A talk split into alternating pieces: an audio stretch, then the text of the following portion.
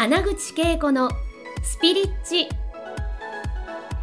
この番組はにじゅうねん以上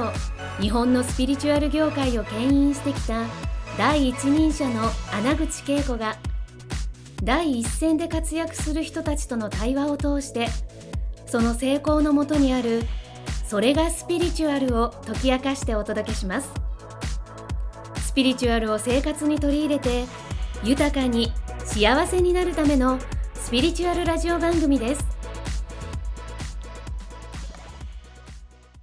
その後ね、あの、えっと、その後どんな仕事したんですか？実はその後に高城剛さんのフューチャーパイレーツっていうグラフィックの会社に入ったんですよ、うん、すごい。スリーディー をやったりとか、その時、うん、高城さんがオンラインのゲームを、うんえー、といわゆる日本で初めて作ったんですよね、うんうん、でそのオンラインゲームっていうものの要は、えー、グラフィックをやったりとか スリーディー やったりとかっていうふうな感じのことの、えー、とコンピュータグラフィックスのその本当にどっぷりしたその会社に入って、もう寝ても覚めてもずっとダブルクリックしながらデザインやったりとかいろいろやってたんですよ、うん本当に、はい、でそこからでももう結構さんしゅうかんかくらい帰れないって当たり前で、えー、ちょっともう結構ね、それまたもうちょっと無理と思っちゃって。そうですよね、地下室さんしゅうかん家に帰れないなんて、はい、地下室でずっと寝ながらこうやってこうやってダブルクリックしてるんですよ。こうやってダブルクリックやりまくりみたいな、やりながらなんかもう寝ても覚めてもなんか終わんない、うん、ないない仕事をずっとやりながらやってて、うんうん、あこれちょっとやむなと思って、 人, 人と喋りたいってなんか人と喋らないで物をばっかり作っちゃってるもんだから、うん、なんか人との会話がないからクリエーションが全然湧いてこなくなっちゃって、うんうん、これじゃ自分はなんかダメだって思って、うんうん、それであの実はその会社に入った理由っていうか、高城さんの会社、あの会社に入った理由がその当時、今では当たり前なんですけど、うん、あのコンピューター自体であの、うん、今映像って編集できるじゃないですか、はい、携帯でも、はい、その当時は日本でさんだいしかなかったんですよ。たったのさんだいしかなかった時代、 そ, そのいちだいを高城さんが持って て, 持ってて そ, れをそれをマスターしたいがためにそこの会社に入って。でも目的があったわけですよね、うん、もう絶対目的があったらじゃないと動かないからなんですけど、うんうん、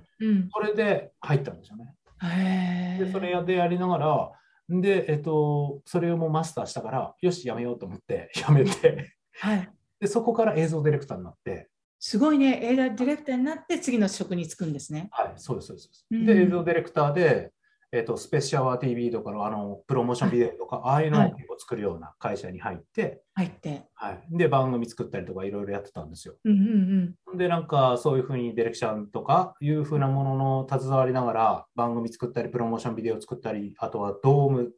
安室ちゃんのどんだいドームツアーとか の,、はい、あのプロモーションビデオ、今今今なんか ディーブイディー だったんですけど、はい、ブイエイチエス のなんかこういう風なパッケージ昔あったじゃないですか、よく大変ビデオみたいな、えーうんあれを作ったりとかしてて、はい、なんかそういうことをやってたんですけど、はい、またその会社自体があの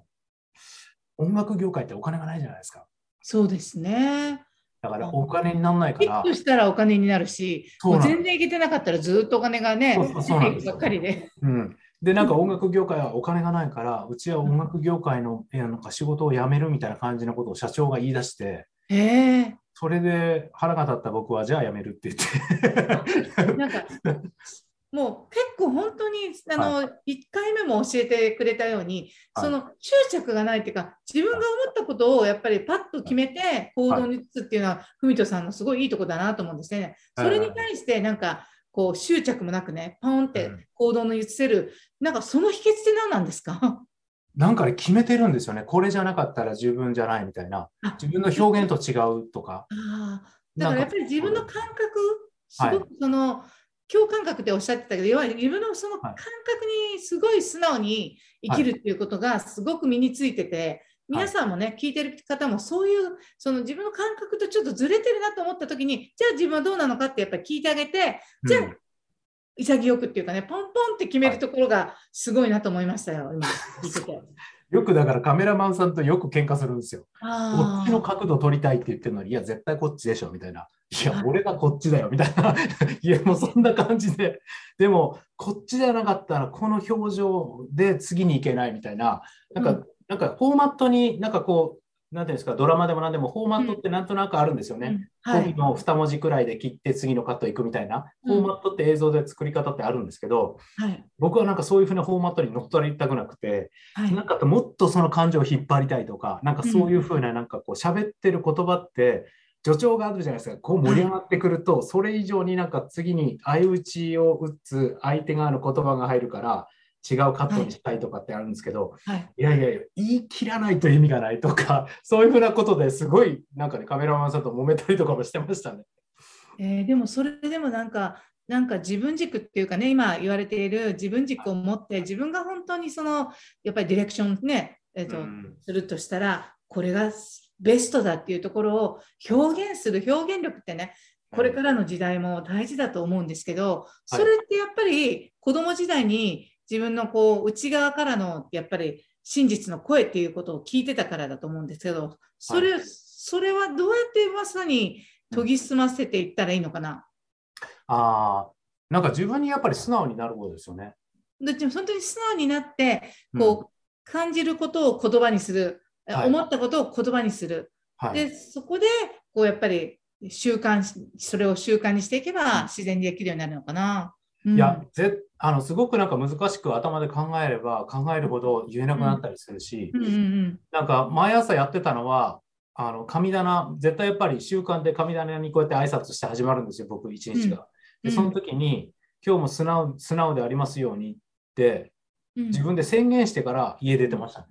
うん、あ、毎日シンプルなね、うん、すごいシンプルな手を合わせて神棚に、はいはい、ね、今日も素直でありますように。結構これいいですよね、この祈り。はい、じゃないとなんかもう自分に嘘ついちゃうから、そうだよね、あ、そうですよね、そうですよねって相打ち打つのは簡単なんだけど、うん、でもなんか自分がディレクション側に入ってちゃんと自分が作る側に入ったらそんなこと絶対言えないって思っちゃって、うん、今日も素直じゃなかったら今日も自分のクリエイトできないと思ってそれでやってましたね。うん、いいですね、自分という創造主、クリエイターね、クリエイトするね、はい、で仕事もクリエイターだからもう本当にあの創造主として生きてるなと思うんですけど、やっぱりその今ね聞いたように文人さんが教えてくれたように、その今日も素直でありますように、自分がそうなった時に目の前の世界も素直に動いていくというかね、そういうふうに感じましたけれども、じゃあやめるって言ったその流れでどうなっちゃったの？その流れですね、うん、その後にあの僕はそのやっぱり、えーと、ライブとかの動画をやってたからっていうふうなものもあって、うん、やっぱりさんたいよんの枠で作り上げる映像の世界から中に入りたかったんですよね。中っていうのはライブに。ライブの中にね。だから画面でメイクするんではなくて、うん、実際の現場でメイクしたいっていう。あー。だからもうその一歩先を一歩先をってなってくるんですよね、やっぱり。はいはい、それで空間演出家に実はなりたいっていう風な思いがもうめきめきと出てきて。出てきて。はい。で、もうそれで会社を辞めるって言った後に、いろいろとなんかお話いただいたんですけど、別の会社からいただいたんですけど、うん、全部断ってちょっと、うん、えっとバックパッカーで全米のエンターテインメントを見に行きたいと思ったんですよ。それでバックパッカーいっかげつはんくらいですかね、はい、ニューヨークから始まり、ぐるぐるぐるぐるっと全米をバスと、えっと電車、グレーハンズとアムトラックっていうのが全米、あのアメリカの全米走ってるんですけど、それでぐるぐるぐるぐる回って、はい、最後シアトルで帰ってくるっていう風な旅をしたんですけど、まあ、これを話したらめちゃくちゃ長くなるからあれですが、うん、そういう風になんか結局ね、そうしたいことを行動にすごい素直に移せたのもやっぱり今日、はい、今日も素直でありますようにの祈りと、はい、そのなかなかね、いやそんなこうしたいと思っても私そんな動けないし、なんかそんなあの次の仕事もないのによく行ったわねって思ってる人がいると思うんですけど、ね、それなんでそんな行動に移せんのっていうか、どうやったらっていう感じですよね。ああ、そうですか。なんかね、僕もそこはなんだろう、振り切ってる部分はあるかもしれない。なんか、はい、もう振り切れだよね。もう、うん、もうえいやで振り切っちゃいみたいなね、まあ、この今の時代もっと振り切ったらスーッとね、風に乗ったようになんかあのシンクロが起こって、うん、あのこの行動に移す方向にね導かれるんで、皆さん本当にね、え文人さんがその当時やってた時よりすごいやりやすくなったので、やっぱりこう素直にこの行動を移してえいやってね、まあ、バンジーしてみて、ね、やってみたらその扉が開かれる体験されたらいいのかな。ゆいとさん、もう前からその風の時代を生きてた人みたいですよ。いや、ね、もう振り切って生きてますね。だからそういう意味では、うん、で、はい、そっか、そう、そんな中ね、うん、その空間、このプロデューサーとか神職をガチやるっていう決定的な出来事って何だったんですか？はいはい、えっとですね、空間演出自体はもう前々からやりたいなと思っていて、やっぱり音楽、その中学時代にあのロックのその雷のような音のシャワーを浴びて、はいはい、ああもう本当にやっぱりその音を作ってたであのなんかライブ感みたいなものと、うん、でも音だけではなくてそのそこでなんかこう来たのは、うん、バンドをやりながら思ったのはファッションとかデザインとかっていう風なものだったので、うん、ああそっかと思ったのがファッションショーの空間演出をしたいなと。いう風に出てきたんですよね。はいはいはい、でそこから、まあ、ファッションショーをあの、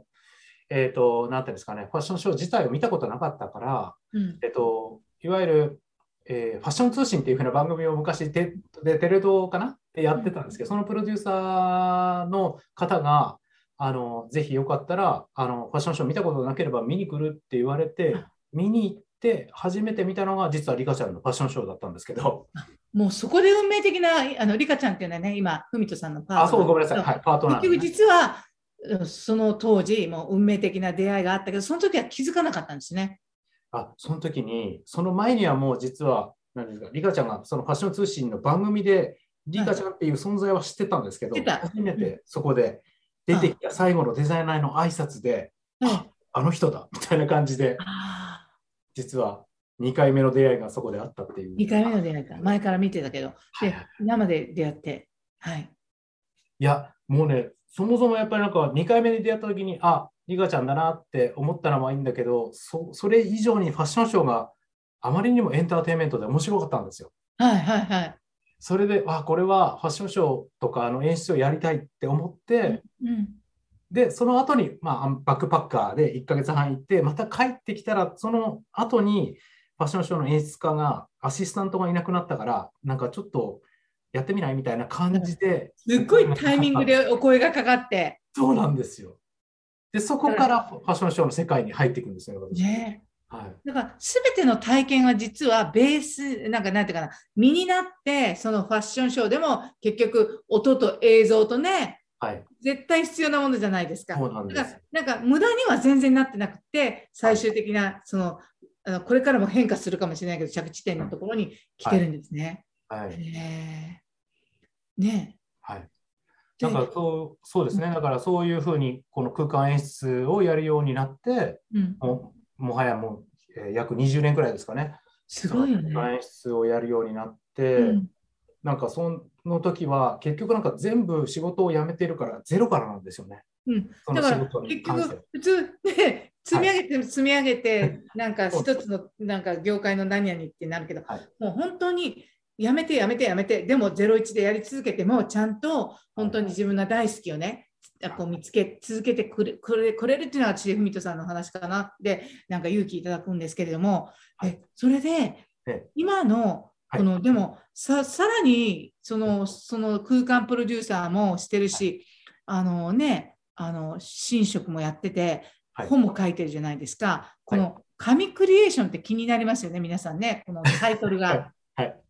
でこれは一体まず一言で紙クリエーションとは 何, 何ぞやっていうのは、まずまだ本をね手にしてない方に教えてあげてほしいんですけど、はいはい、この紙クリエーションっていうのは自分の内側にやっぱり幼少期の頃に何を信じるだっていう風な心こそ、まあ、魂があるからこそイコールそれは神だよと教えてくれてる、教えてくれたじいちゃんのやっぱその思いっていうのをもうずっと僕はそれを、うん、あの思って生きているから、自分の内側には神がいて、そして何かを想像するっていう創造主は自分なんだっ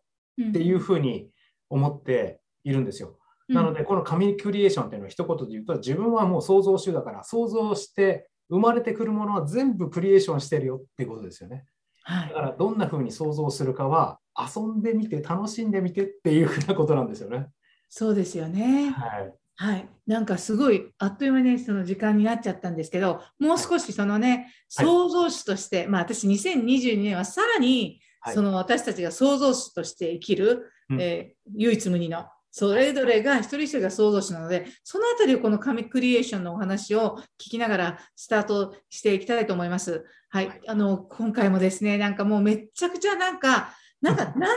OK な世界を見せてもらったみたいな。なんかいつからでも始められるんだよみたいな、そんな気がしましたね、文人さんの話聞いて。だから皆さん聞いてね、はい、そうやってそういった勇気をもらってね、その年齢関係なく、そう全ては自分の内側からこれだって思ったことをゼロイチで始めてもいいんだよっていうのをね、それはいつでもどんな時でも何歳でもっていう、それをねなんか受け取ってもらえたらなと思いました。ありがとうございました。また、えっと、さんかいめもよろしくお願いします。はい、どうもありがとうございます。どうもありがとうございます。はい、どうもありがとうございます。今回の放送はいかがでしたか？穴口恵子に聞いてみたいことや感想がありましたら、ぜひ公式ホームページよりお送りください。 ダブリューダブリューダブリュードットケイコアナグチドットコム またはインターネットで穴口恵子と検索ください。それでは次回もお楽しみに。